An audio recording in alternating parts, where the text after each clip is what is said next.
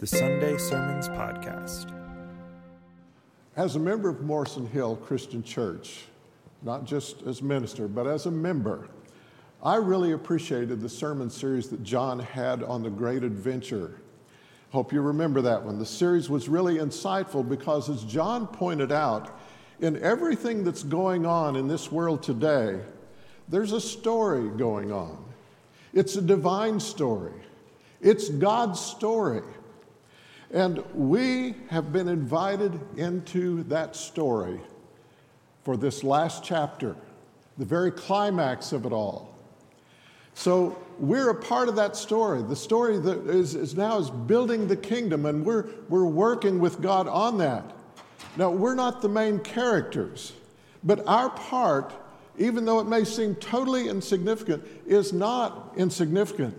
God has a plan for each one of us.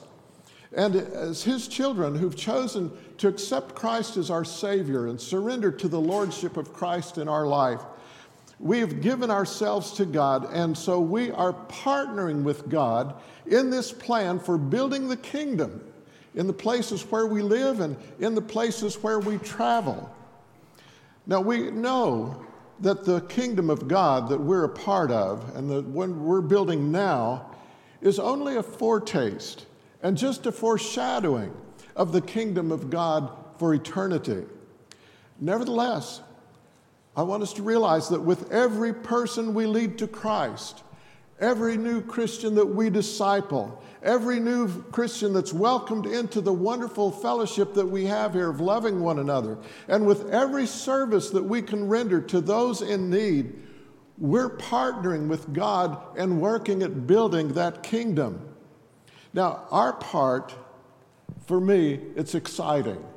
It's very fulfilling. I hope it is for you too. But there are so many obstacles, and it's not easy. And here's the reason. We are trying to defeat another kingdom. It's an enemy kingdom, an evil kingdom. So we, we have this going on, but we're called not just to be saved. We are called to live our lives the way that God created us to live. And we're to share the gospel. We're to make disciples who will make disciples. The only problem is those who are not a member of the kingdom that we're trying to reach are not really a very receptive audience to the gospel of Christ. And here's why.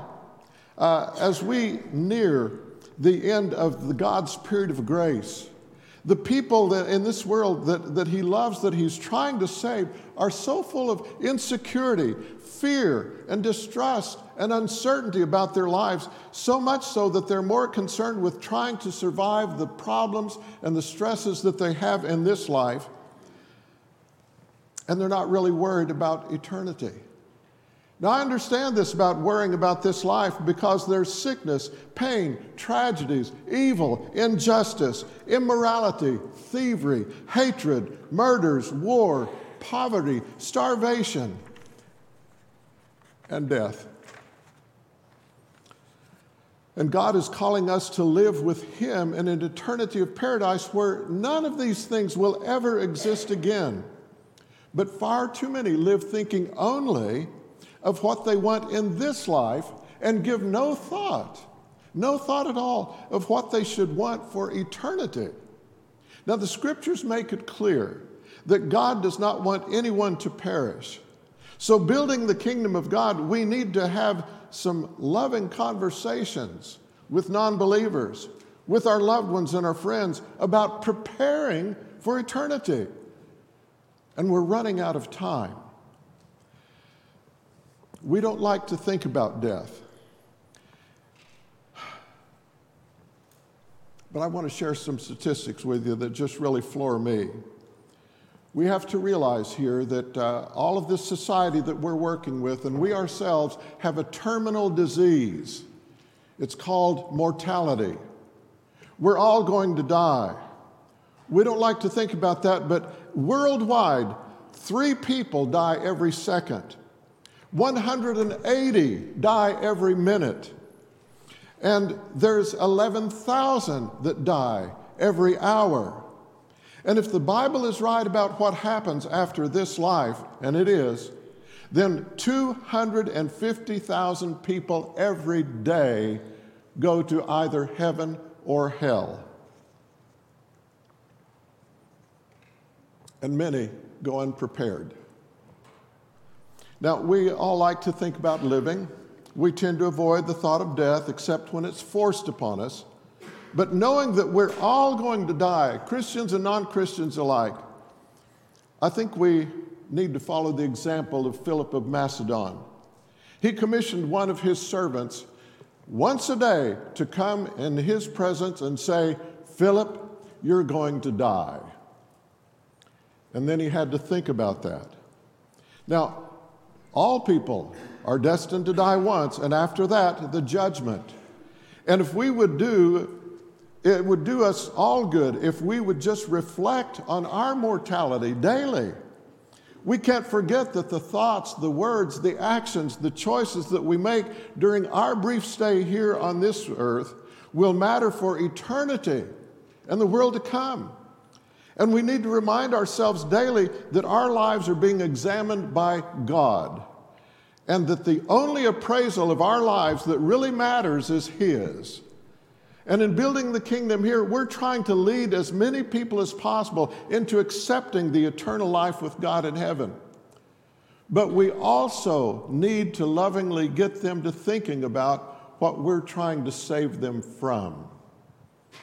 And here's the reality that we all must accept and deal with. There is a resurrection to eternal life. And the resurrection of Jesus Christ is the clearest evidence that eternal life is real.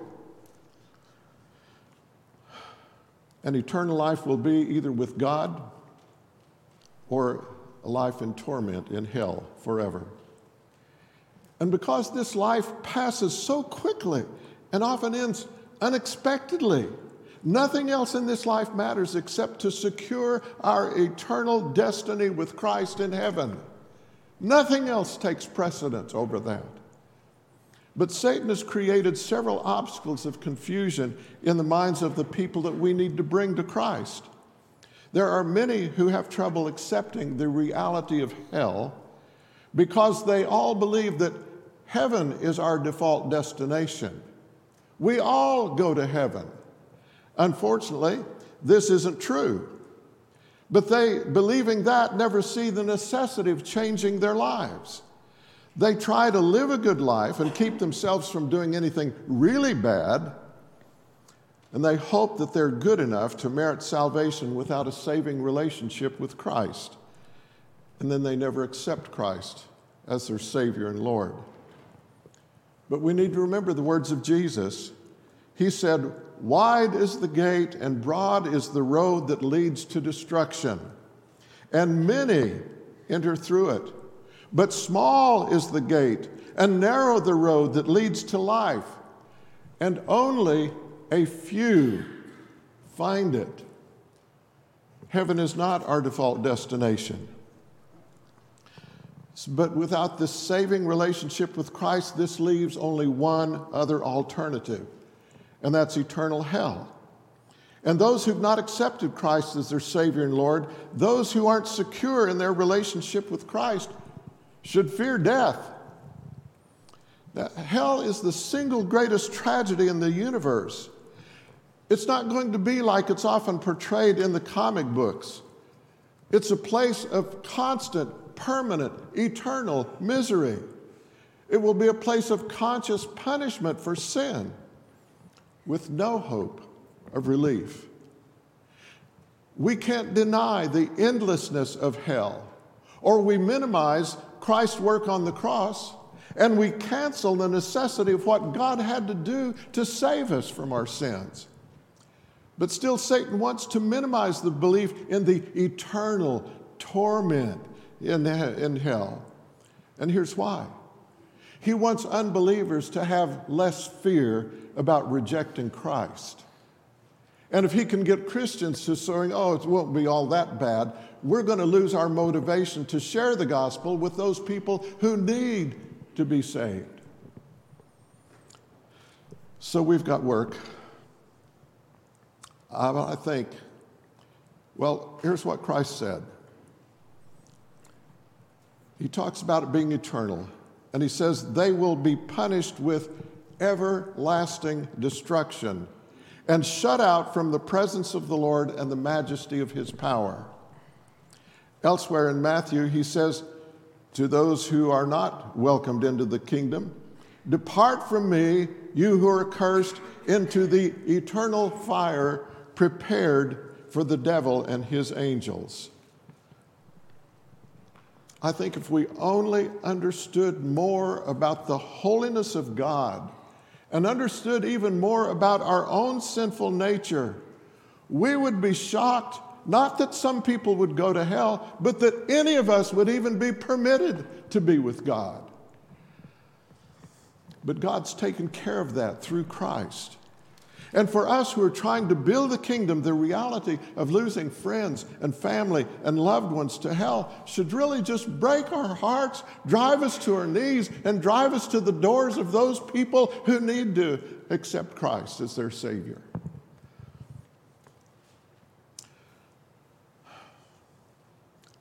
The reason why, like we said, death often comes unexpected. They could die at any time. We need to realize that, because oftentimes we're just as guilty in putting off talking with people who need to hear. And this voice that always tries to get in our head and get in their heads and say, there, there's no hurry. You can wait till later.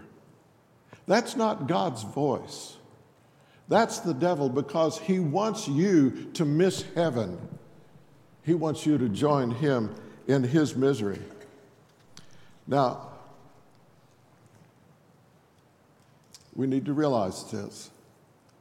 There is a hurry. There is a need. God says, don't wait. Today is the day of salvation. And I want to take just a break here and talk to the people who are joining us in live stream and you here in the audience. If there's anyone tuning in or that's here in the audience and you know that you're not ready, and if you died unexpectedly, well, you know what's going to happen. He wants you to miss heaven, and I, I just want to say, don't miss heaven. Make your decision for Christ today. Now let's get back into the message. We're working to build the kingdom of God and populate heaven to the fullest that we can. But do you know that what really concerns me? And, and I think when I mention this, you're going to say, you're, you're right. Here's the problem. Uh, many Christians lack a real passionate anticipation and a strong longing for being with our Father and our Savior in heaven. For you, how long has it been since you've just really thought about, oh, how wonderful it's going to be? You know, we don't do that. I think I know why. In seminaries and Bible schools and churches across the U S A and around the world, there's very little teaching about our ultimate destination with Christ. We're told how to get to heaven and that it's a better destination than hell, but we're taught very little about heaven. How much do we really know? Now, how can we be longing for heaven when we have an impoverished th- theology and a lack of knowledge about heaven? And how can we expect our children to get excited about heaven or even stay excited about heaven once they grow up if they can't see that same excitement in us? Why do we talk so little about heaven? And why is it the, the little that we have to say is so vague and so lifeless and dreamy and not real? I think many Christians want to go to heaven, but only because they know it's going to be better than going to hell. We don't really know what we're going to experience there. Sometimes people fear death, but here's, here's some good news. According to a Barna Research Group poll, a majority of Americans still continue to believe that there is life after death and that there is a heaven and hell. Good, right? No, it's not. Because people are cutting and pasting religious views from a variety of different sources, television, movies, conversations with friends, but not much from the scriptures. And they believe that the view that they've come up with is valid because they're rejecting the Word of God. What people, even Christians, actually believe sometimes is just so far from the truth. And I want to read you something that I found in my reading that I couldn't hardly believe. Randy Alcorn, in his book about heaven, quoted a pastor who said, "Whenever I think about heaven, it makes me depressed. I'd rather just cease to exist when I die. I can't stand the thought of the endless tedium to float around in the clouds with nothing to do but strum a harp. It's all so terribly boring. Heaven doesn't sound much better than hell. I, I'd rather be annihilated than spend eternity in a place like that." Can you imagine? He has no concept of what's coming, what God's preparing, and the reward that He wants to give us. But I found something else. John Eldridge, in his book, The Journey of Desire, wrote this: "Nearly every Christian I have spoken with has some idea that eternity is an unending church service. We have settled on an image of the never-ending sing-along in the sky." You ever thought about this? It's not going to be like that.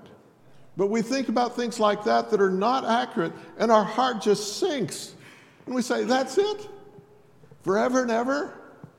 That's the good news? And then we feel guilty that we're not more spiritual. So where do we get these misconceptions? Well, ultimately, it's, it's the work of Satan. He's the father of lies, and some of his best lies are about heaven. And Satan doesn't need to convince us that heaven doesn't exist. The way he'll defeat us is just to convince us that heaven is a place of boring, unearthly existence. Not much to do, don't know what we're in for, not excited about it. And if we believe this lie, we'll be robbed of our joy and the anticipation, and we'll set our minds on this life. And even worse, we won't even be motivated to share our faith. We want them to go to this? No, heaven is so much more. But with the people who reject God's word and form their own views, it's because they see so much evil, so much chaos and tragedy in the world, and their own lives are filled with so many difficulties, problems, and stresses. They choose not to believe in a God whom they can't see and who is supposedly in control of this world. So to them, God's word is no longer accepted as truth or even a valid guide on how to live life. There's not only a lack of belief in God's truth, there's a desire to remove any restrictions in the Word of God that would prevent them from having what they want or what they want to do. But there's hope. I want to share one thing that I believe is hopeful. And I think this can unite non-Christians and Christians in this one thing, and it'll help us draw them to Christ. The common unity that we have is we all want good in life, right? This opens the door to so many hearts because people don't realize that our trying to make good out of life is just merely God's image stamped on our souls. Ecclesiastes three eleven says that God has set eternity in the human heart. And there is something within us that knows there's more to this life than just life. And we long for something more because there is more, much more. And the fact that people lose faith when life doesn't make any sense actually underscores and highlights and serves as a reminder that there is something in us still that longs for this ordered, moral, and purposeful world. And it comes from the someone who made us that we tend to ignore. But listen, this desire for happiness is like a signpost pointing to heaven. And every longing that we have for better health, less stress, more security, better relationships, more beautiful environment. This is just a longing for heaven that God has put in our hearts. And every taste of joy that we have in this life is just a small foretaste of a greater, more vibrant joy than we can find anywhere in anything on this earth. This earth will never be paradise before Christ returns. But God is calling us to live with him in a paradise of love and righteousness that he's preparing, where no evil of any kind will ever exist. Now, C S Lewis said this: "If I find in myself a desire which no experience in this world can satisfy,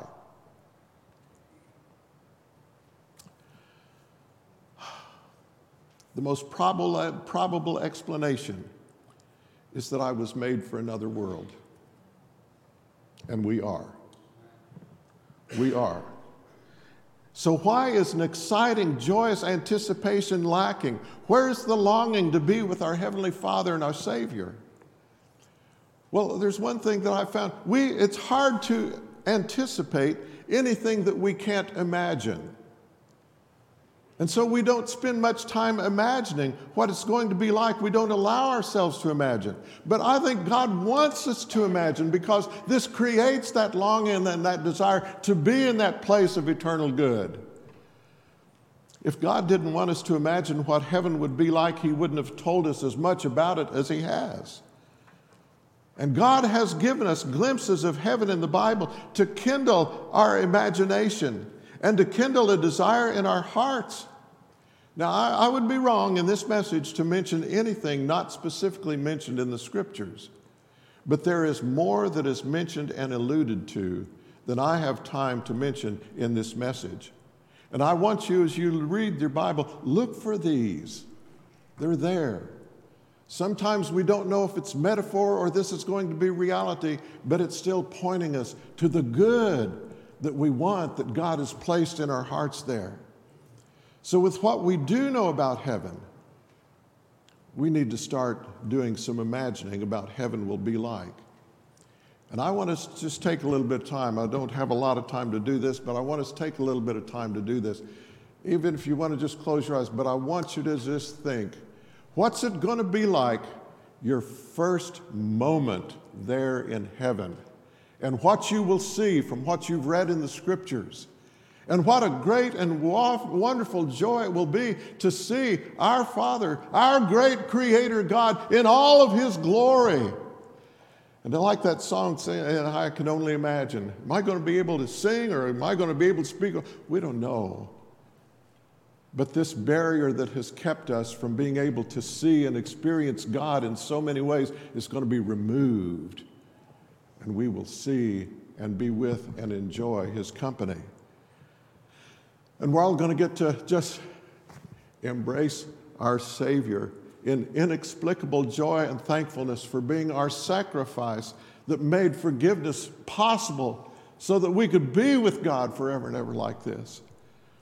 And in this paradise that he's prepared for us, there is no more evil temptation, no tragedies, no hate, no prejudice, no injustice.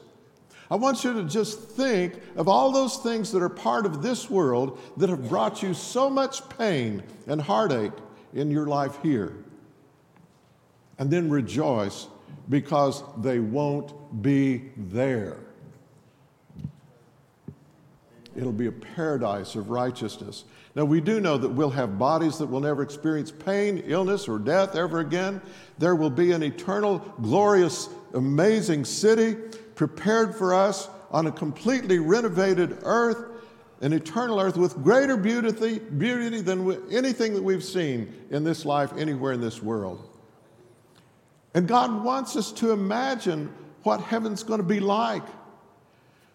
But let me tell you something. To imagine what this eternal heaven is going to be like, don't look to the clouds.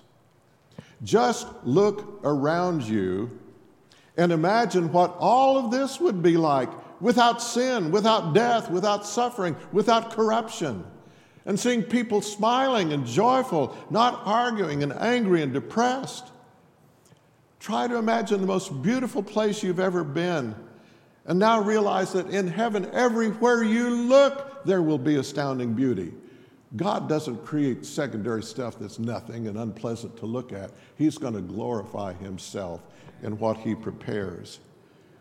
Now, another thing that I hope you've been doing, I know a lot of us do this, think of friends and family members who've loved Jesus and are with him now. And picture yourself with them again. What a reunion. Walking together, enjoying your healthy, free, pain, energetic bodies. You're laughing, playing, talking, and reminiscing. And then you see someone special coming, and it's Jesus. And later on, there will be time to get to know Abraham, Moses, Paul, all of the great heroes of faith, and to see those angelic beings that are there in thousands, hundreds of thousands. I can only imagine, but God wants us to imagine. Heaven is going to be this great adventure, not dying. That's when this life ends, but it starts in eternal life then. And that's the great adventure, to live and be a part of that great adventure. People, remember that we've got to be a part of the great adventure in this life now. That adventure of partnering with God, building the kingdom. Are we fulfilling our part? By God's grace, we must use the time we have left on this present earth to store up for ourselves treasures to present at Christ's feet there in heaven. And we will reap in eternity what we've planted in this life. Every service to the needy, every dollar given to feed the hungry, every cup of cold water given to the thirsty, every investment in missions, every prayer for the needy and the sick, every moment spent caring for precious children, and every effort invested in evangelizing this world. There will be rewards for this. And I think it's greater rewards than what we could even imagine, but we can try. Now, my prayers for this message are this. The main goal I wanted to accomplish is this.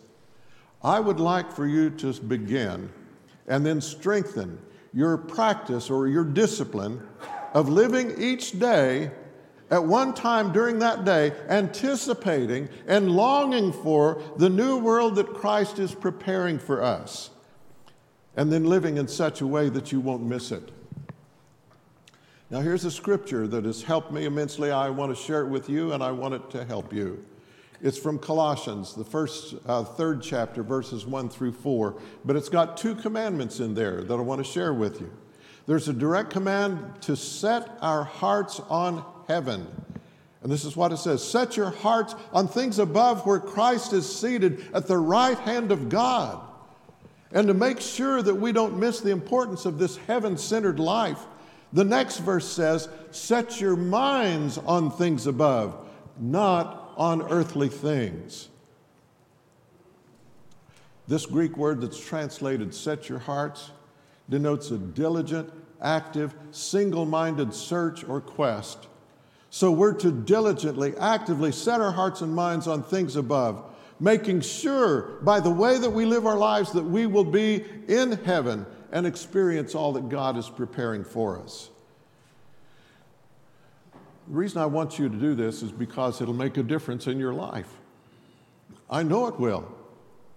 Setting our hearts and minds on heaven makes a difference. When we meditate on heaven, sin doesn't seem so appealing anymore. Neither does all of the meaningless stuff that we have in this life. Just loses its significance altogether because of how wonderful heaven is. And a man who gives sustained thought to the heaven where Christ is now and the new earth where we will live forever with him does not remain unchanged. He changes, becomes a new person. If we set our minds on heaven and make that a discipline, then we need to maintain that discipline and pass it on, because we know this command to set our hearts on heaven and mind is under attack in a hundred different ways every day. Our minds are so much on the problems that we face in this life that we're just not accustomed to taking time to think about heaven. But it really will produce great changes in our life. And C S Lewis said this, if you read history, you'll find that the Christians who did most for the present world were just those who thought the most of the next.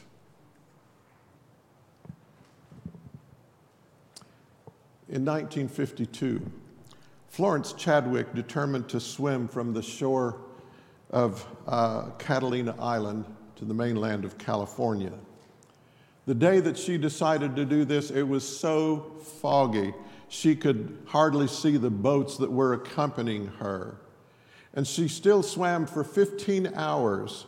And when she begged to be taken out of the water at one point, her mother told her she was close and could make it. But finally, physically and emotionally exhausted, she stopped swimming and was pulled out into the boat. And it wasn't till she was on the boat that she discovered she was less than a half a mile from the shore. And at the news conference the next day, she said, "All I could see was the fog. I think if I could have seen the shore, I would have made it." Now, for us as Christians, that shore that we want to reach is heaven. To be with our Father, our Savior, in the place that He's preparing for us to live forever. Yet there is so much in this life working against us, occupying our thoughts and keeping us from thinking about our mortality, about eternity, about heaven, and focusing our lives on the problems when, that we face in this life creates this mental and spiritual fog. We forget who we are and all that is ours in Christ. We forget about eternity. But keeping our hearts and our minds on that paradise and that reward that awaits us enables us to see through the fog of all these distractions. And we can know we're closer than we realize. And the Holy Spirit will strengthen and energize us to remain faithful, and we'll make it. We see the shore. Take time each day, each week. Look for the shore. Set your minds on those things, not the things here. And watch what Christ does in your life. You'll be anxious to share the gospel with other people. You'll know it's real. And we don't want anyone going there, do we? And yet there will be people, if we don't reach them and bring them to Christ. Set your minds on heavens, on heaven, and help other people set their mind to be in heaven also. Whatever decision you need to make in your life to change things, to make that who you are, I want you to do that today. You may not need to come forward, that's okay. The invitation is open if you want to. If you want to come forward and pray, that's great. If you've been attending here for a while and you say you've already made the decision, I want to be a part of this congregation and their ministries, I invite you to come forward, make that known, and we can welcome you into our membership. But whatever, this is a time, ask the Holy Spirit to guide your thoughts now for any decisions that you need to make as we stand and sing.